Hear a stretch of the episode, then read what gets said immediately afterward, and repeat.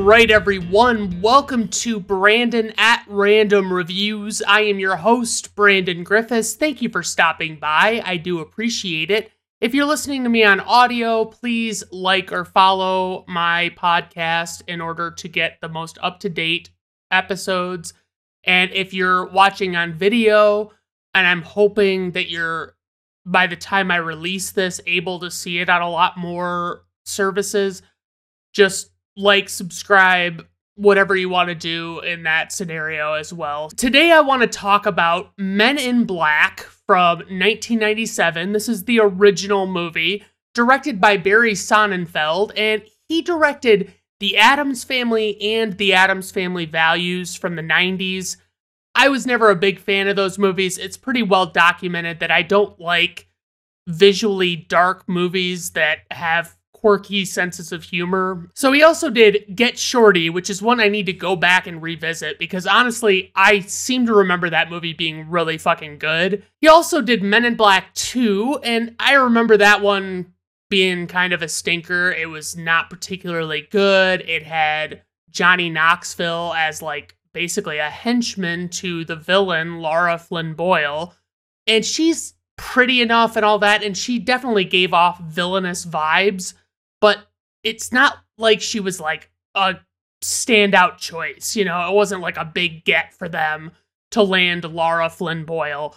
He also did Men in Black 3, which I never saw because the second one was so mediocre. And I haven't really heard many people talk about those other Men in Black movies. For the writers, we have Lowell Cunningham, who wrote the comic book that this movie and the series of movies is based on called The Men in Black. Then we have Ed Solomon, who wrote Bill and Ted's Excellent Adventure. And I saw that way too late in my life. I think if I would have seen it before my teen years, I might have thought it was a pretty fucking cool movie. But it just seemed so dumb. And it is dumb, but it's like, it seemed worse because, you know, it's like every fucking Pauly Shore movie I've ever seen. It was really funny when I was a little kid, but I kind of grew out of it. Sorry, Pauly Shore. I still love you. And then he wrote the Super Mario Brothers movie from the 90s with Bob Hoskins and John Leguizamo. Everybody I talked to has nothing good to say about it, and that's really saying something. And then, last but not least, for his select filmography, I chose Charlie's Angels from 2000, and that one's got Lucy Liu, My Girl Drew, and Cameron D. And that one, I, I don't like. I I liked it as like a 13 or 14 year old. I loved the fact that there were attractive women in it, and going back, I think it would be fucking terrible. I think it would be very stupid, like above and beyond what it was going for, because I can just think of like scenes that are running through my head right now that are like, holy shit, that was a fucking awful scene. Why did they record that and put that into the movie? And then we have producer Walter F. Parkes, who produced Minority Report, which is the definitive Tom Cruise movie that I would really like a whole hell of a lot more if Tom Cruise wasn't in it. But he's such a box office draw, you can't really deny their reasoning in choosing him for a movie like that. He also produced the Ring movies, and I've only seen the first one.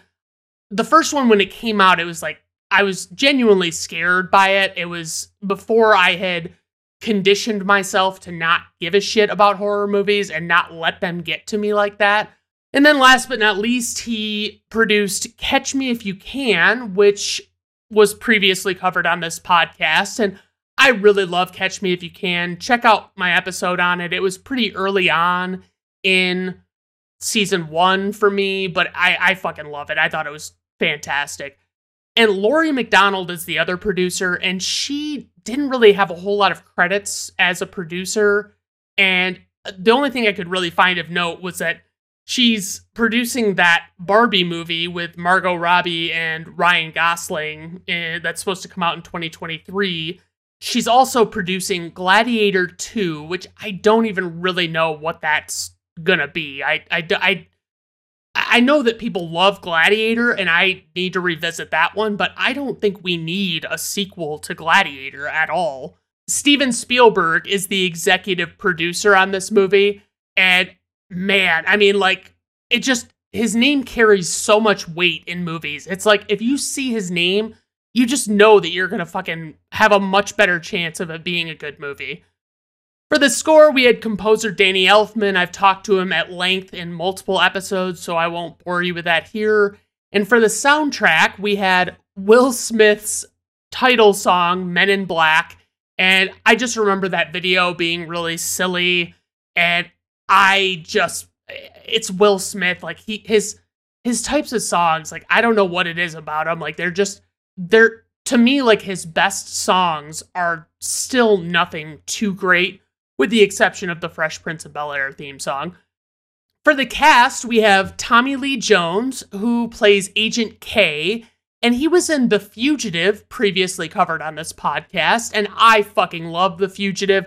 All time favorite movie for me. Absolutely check that episode out. He was also in Batman Forever, previously covered on this podcast, and that one sucks ass, and I hated his portrayal of Two Face, and there's so much more to say, but just check out that episode because, fun fact, that episode is the least listened to episode I have ever recorded. It is at the bottom of my fucking list, and I don't know why. Like, I got a little trigger happy with DC movies, but like, man, it was it was devastating how poorly it performed.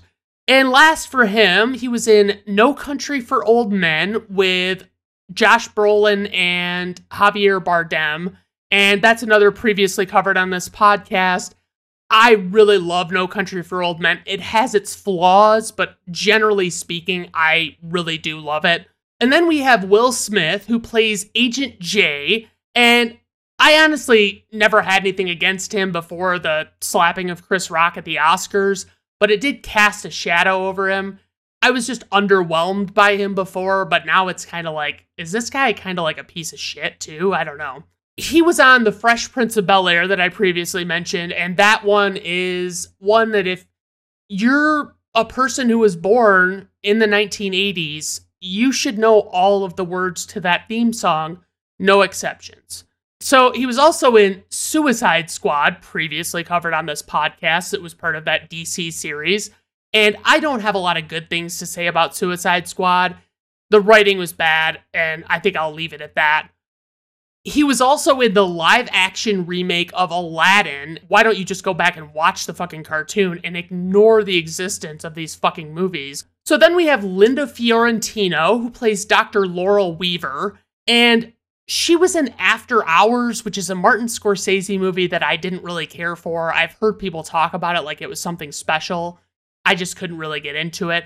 And she was also in Dogma, kind of sort of previously covered on this podcast in our trading ratings episodes on Kevin Smith movies. And so me and my brother in law, Dan, just talked about six different Kevin Smith movies, and Dogma happened to be one of them. Vincent D'Onofrio plays Edgar slash the Bug, and he was in Full Metal Jacket. And I honestly, I'm not even a big fan of Full Metal Jacket as a whole for a movie, but like and I'm also not a huge fan of Stanley Kubrick in general, but like his portion, like the first, I, I guess, half of the movie is his character's experience with being bullied at uh, boot camp or whatever you want to call it. And he gets really just, it's very gripping stuff. It's a very watchable first half of a movie. And then it even though there's like memorable shit that happens in the rest, the rest of the movie I could just live without. I don't really need it. And he also played Wilson Fisk slash Kingpin in four different Marvel shows. Most prominently, he was in Daredevil. He was like the main villain for a lot of that show. I didn't watch Daredevil all the way through. I liked it okay. It just kind of felt like the same episode was happening over and over and over again. It was like, oh no, this is happening Matt Murdock has to turn into the Daredevil and he goes and fights these guys and he gets the shit beat out of him and he has to be nursed back to health. It's just, I, I don't know. I, I'm not saying I dislike it necessarily. I'm just saying that, like, that was kind of why I stopped watching it. And last but not least for our cast list, we have Rip Torn. and he plays Chief Zed, which is how most non American English speaking countries pronounce the letter Z. So it made sense that his name would be Zed, given that there's J and K and a few others that are all letters. So his name is Elmore Torn. And I think it's like an awesome stage name. Just go by Rip Torn. It just sounds ridiculous, but I love it. He was also in Dodgeball, a true underdog story with Vince Vaughn and Ben Stiller. He was also in Freddy Got Fingered, and I won't even get into the can of worms that is the career of Tom Green. So, for casting notes, Tommy Lee Jones only accepted his role as Agent K after Steven Spielberg promised him the original script would improve. Clint Eastwood was offered the role but turned it down. Will Smith was cast because director Barry Sonnenfeld's wife was a fan of Fresh Prince of Bel Air. The studio preferred Chris O'Donnell based on his performance as Robin in Batman Forever.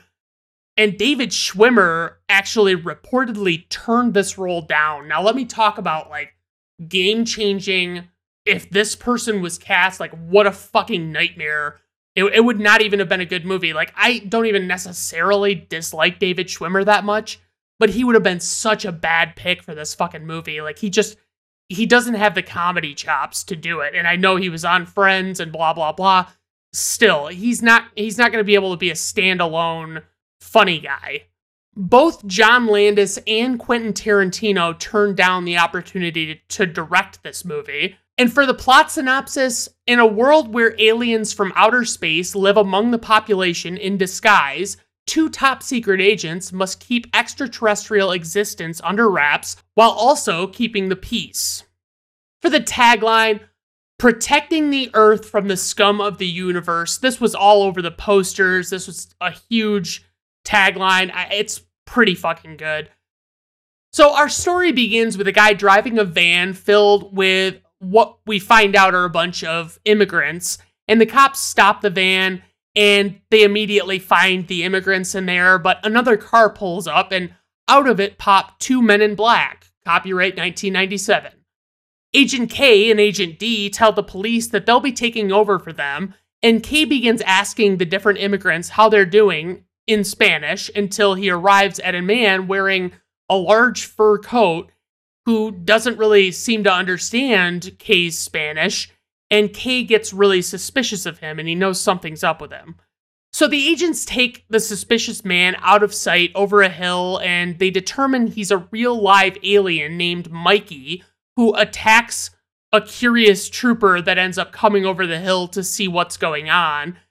So Agent D, who is roughly 900 years old, fumbles with pulling out his weapon and K has to shoot Mikey himself before he attacks the trooper this movie does well at making aliens seem more grounded in how they behave despite this little attack here. They just they seem less like pure monsters throughout this movie, with the exception of this very first one. So probably not the best foot to get off on to be saying that, but what can you really do, honestly? So the other troopers come over the hill when they hear the commotion, and Kay has to use a neuralizer device that flashes like a camera and it like wipes the memories of everyone not wearing sunglasses inside of it. A cleanup crew arrives to purge all evidence of the alien from the area, and Agent D comes to terms with needing to retire, and K neuralizes him, wiping his memory. He has the ability to, to set how much of a memory wipe it is, you know, days, months, weeks, years, blah, blah, blah.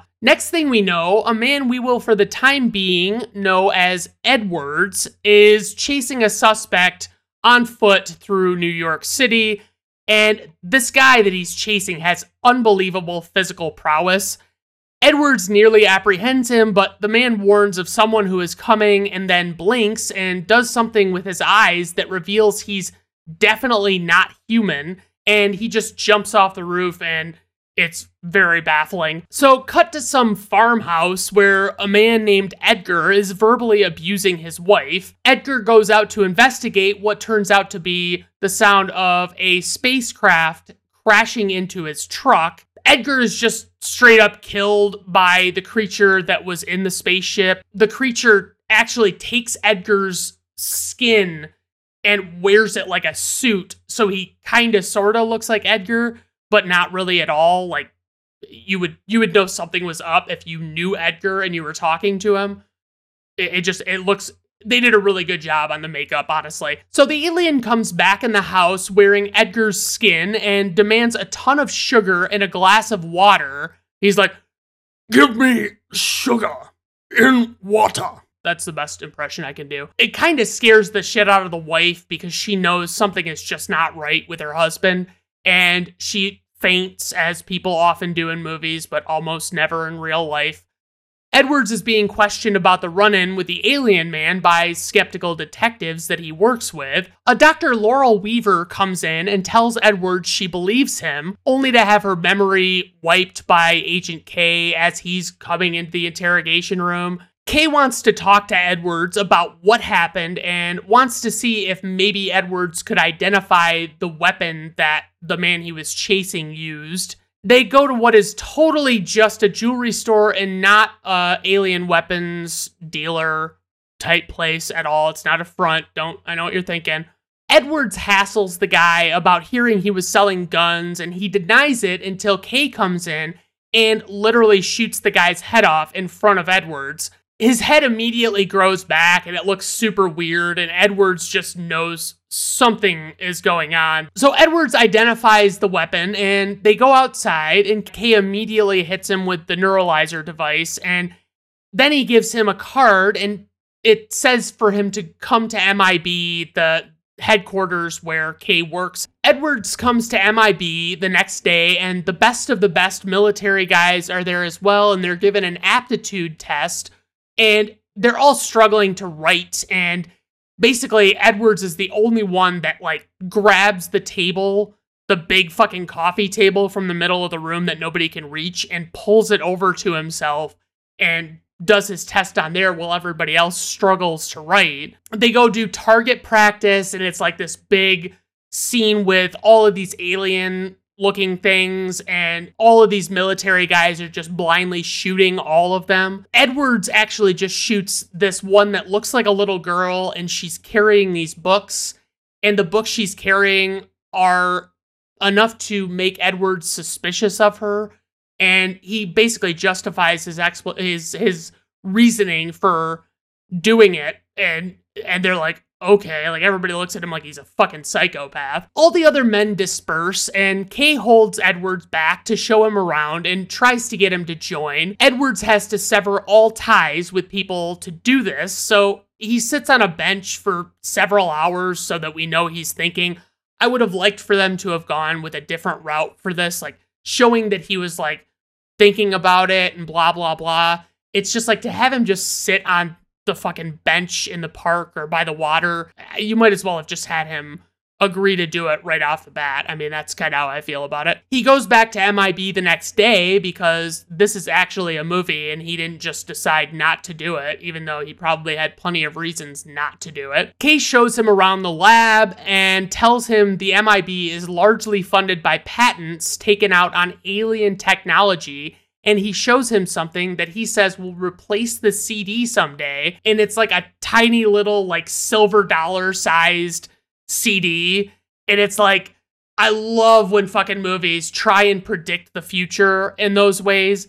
Any technology they usually come up with, not always, but almost always, is wrong. They, they're like so fucking far off base. Edwards has his identity erased and becomes simply Jay, and that's what I'll be calling him going forward.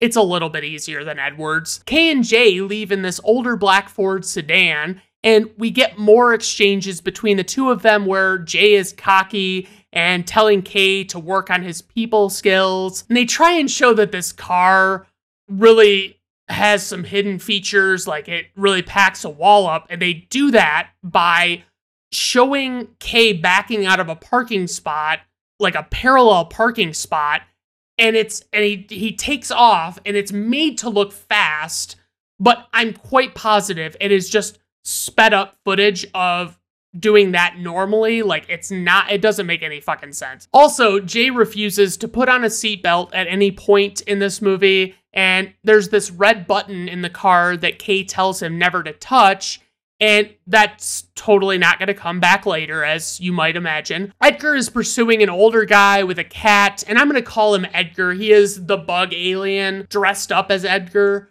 but like it's so much easier to just call him Edgar. So the old guy that he's following is this he's alien royalty. He's like a prince or something, and he has a cat. This prince is going and meeting with somebody and they're both aliens and they're both talking about this something that's coming that you keep hearing about throughout this movie until you finally get told what it is. Edgar basically poses as a waiter. He kills both of them and he's he's really looking for something, but you don't really know what his motives are at all. Like what's his game plan? K and J stop an alien named Reggie, whose wife is giving birth in the back seat, and we get some solid physical comedy while Jay is helping the birth and K is interrogating Reggie. It's revealed that there is a mass exodus of many of the 1500 plus aliens on Earth that the MIB knows about that has started because of what's been going on and this like coming invasion or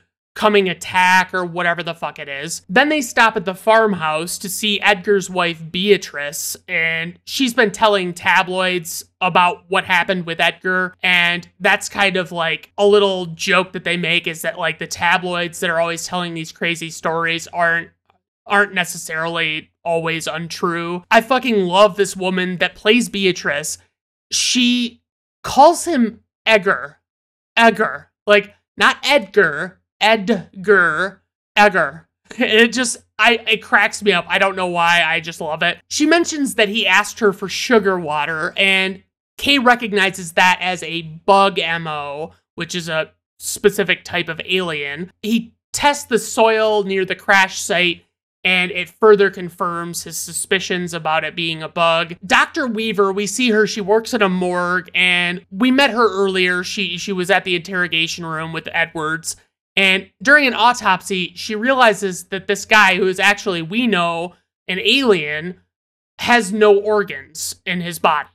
So Kay and Jay show up and they're hoping to find something out about what Edgar's up to. And Weaver shows Kay something strange with the body's ear. And when touched, it opens the entire head, revealing a small alien who warns them about finding a galaxy on Orion's belt. Like he's trying to say something and belt isn't really the word he was looking for, but he couldn't think of what it's called. It doesn't make any sense to anybody, but it's like it's pretty fucking crazy. I mean, it's it's basically the the whole focal point of the plot is this galaxy on Orion's belt. So Kay is looking up some mystery woman at MIB, presumably from his past, and he sees her in the most crystal clear satellite video that even allows non-overhead views and i i know your explanation is going to be that it's like they used alien technology.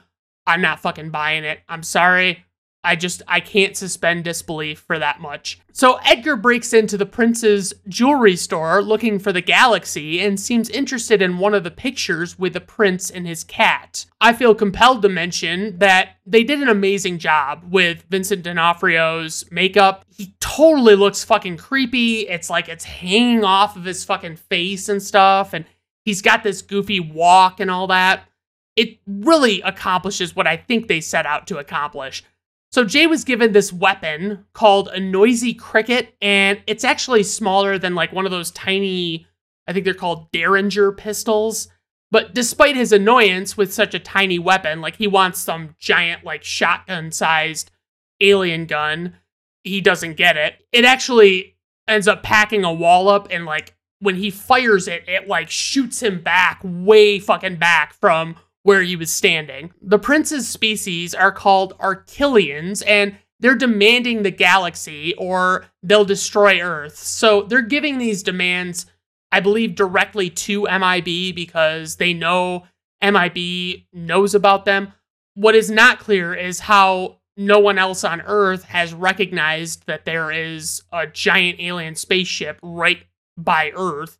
I digress. It's revealed that the galaxy is actually in a small piece of jewelry hanging from the cat's collar, and the cat's name is Orion. And so he was trying to say Orion's collar, but he was actually saying Orion's belt. And it's funny because, like, everybody's like, Orion's belt is just three stars in a constellation. There's not a galaxy in or, or on Orion's belt or in Orion's belt in any way. That's not how this works. So Edgar comes to the morgue to get the cat. K and J show up hoping to get it first, and Weaver is there talking to Jay while she's being silently intimidated under the table by Edgar. Eventually, Edgar sees the cat and he takes it as well as Weaver. He just flees, runs off, whatever. I mean, he stole this exterminator van or whatever. Back at MIB, it's revealed that the Arquillians have given them one hour to deliver the galaxy. And they're trying to figure out how Edgar plans to get off the planet while the MIB has his ship. And Jay points out the ships on the World Fair towers in Queens could be Edgar's escape plan. I mean, they're they're basically two flying saucers. So while J and K rush by car to get to Queens, K presses the scary red button, and the car is revealed to have turbo thrusters that allow it to drive on the ceiling of a tunnel just to get through traffic. It's a pretty cool thing. Of course, Jay isn't wearing a seatbelt, so he's falling all over the car. Edgar is scaling the tower at the World's Fair site while carrying Weaver, and she's trying to convince him not to eat her and she gets free and falls safely into a tree. Lucky for her, because he sounded like he was pretty dead set on eating her. J and K arrive at the World's Fair site with big guns, and Edgar is activating one of the ships, and he flies over a baseball game, and we get this kind of cheesy moment where everyone's dumbfounded by the ship,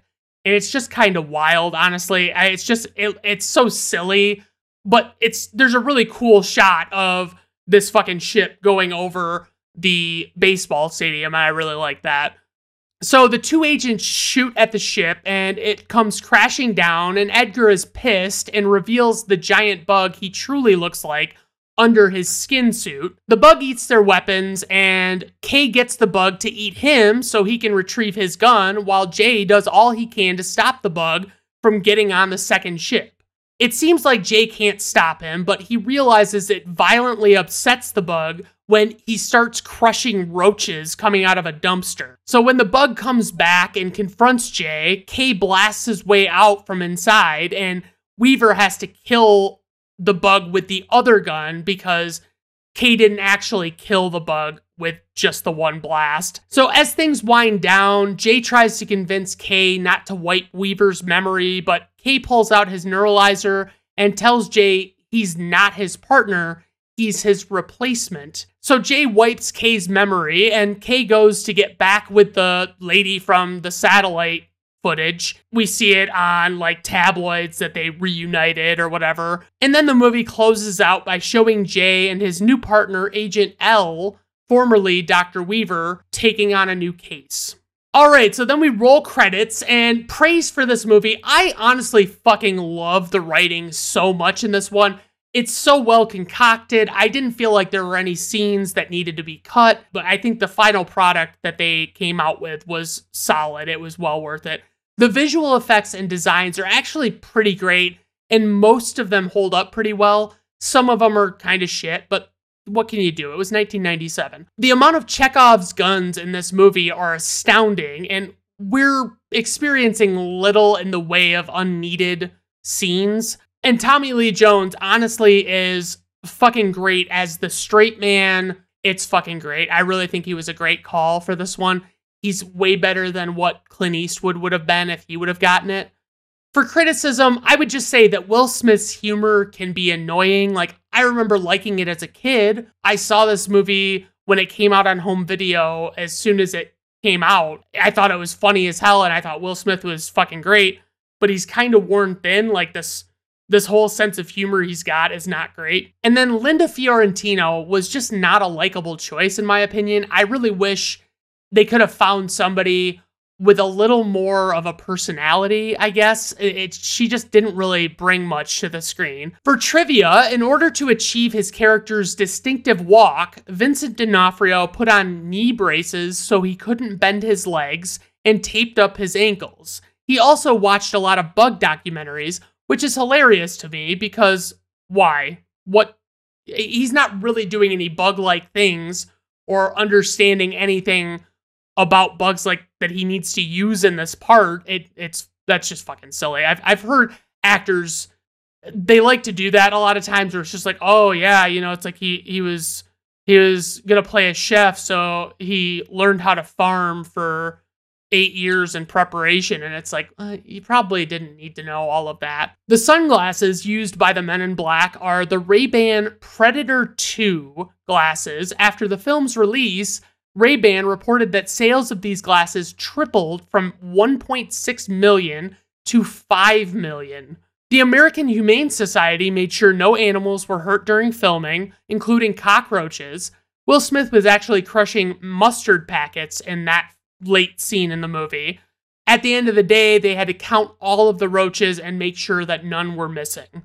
The crew blew up a 25 gallon drum of blue goo for the scene in the beginning of the movie, and that it was a pretty funny thing that they did. I mean, just it was a little little funny. I liked it. The crew built a 96 foot replica of the Queens Midtown Tunnel, exactly one eighth the size of the real one. It was completely authentic, down to the graffiti and took four months to build. And it's such a short scene. Like, did you really need to do that? Like, I don't know. I feel like you could have done something else. When James, played by Will Smith, jumps from the overpass onto the tour bus, he jumps from Pershing Square Bridge, the same location where Robert Neville, also played by Smith, is attacked by the demon dogs after the sun goes down in I Am Legend from 2007. Linda Fiorentino did not return for Men in Black 2, despite the movie clearly setting her character up.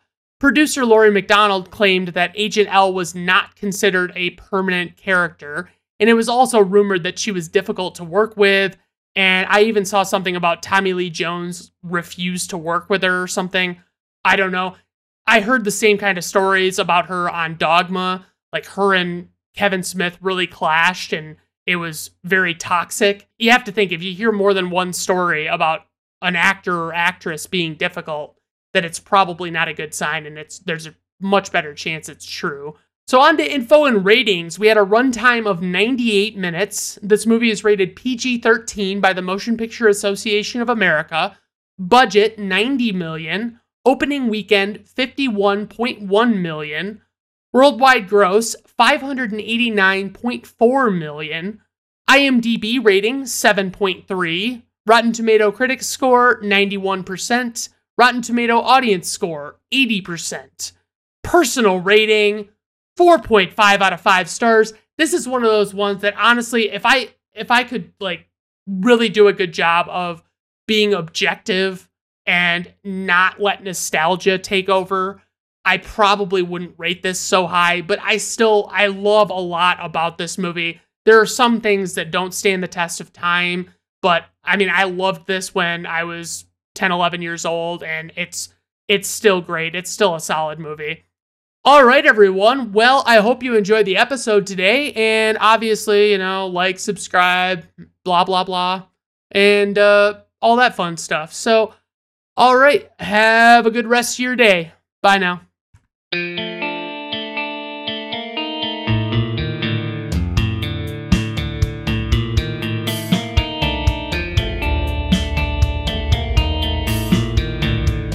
Brandon at Random Reviews artwork, theme music, and podcast are written, performed, recorded, engineered, directed, and produced by Brandon Griffes in association with Brandon at Random Reviews Entertainment.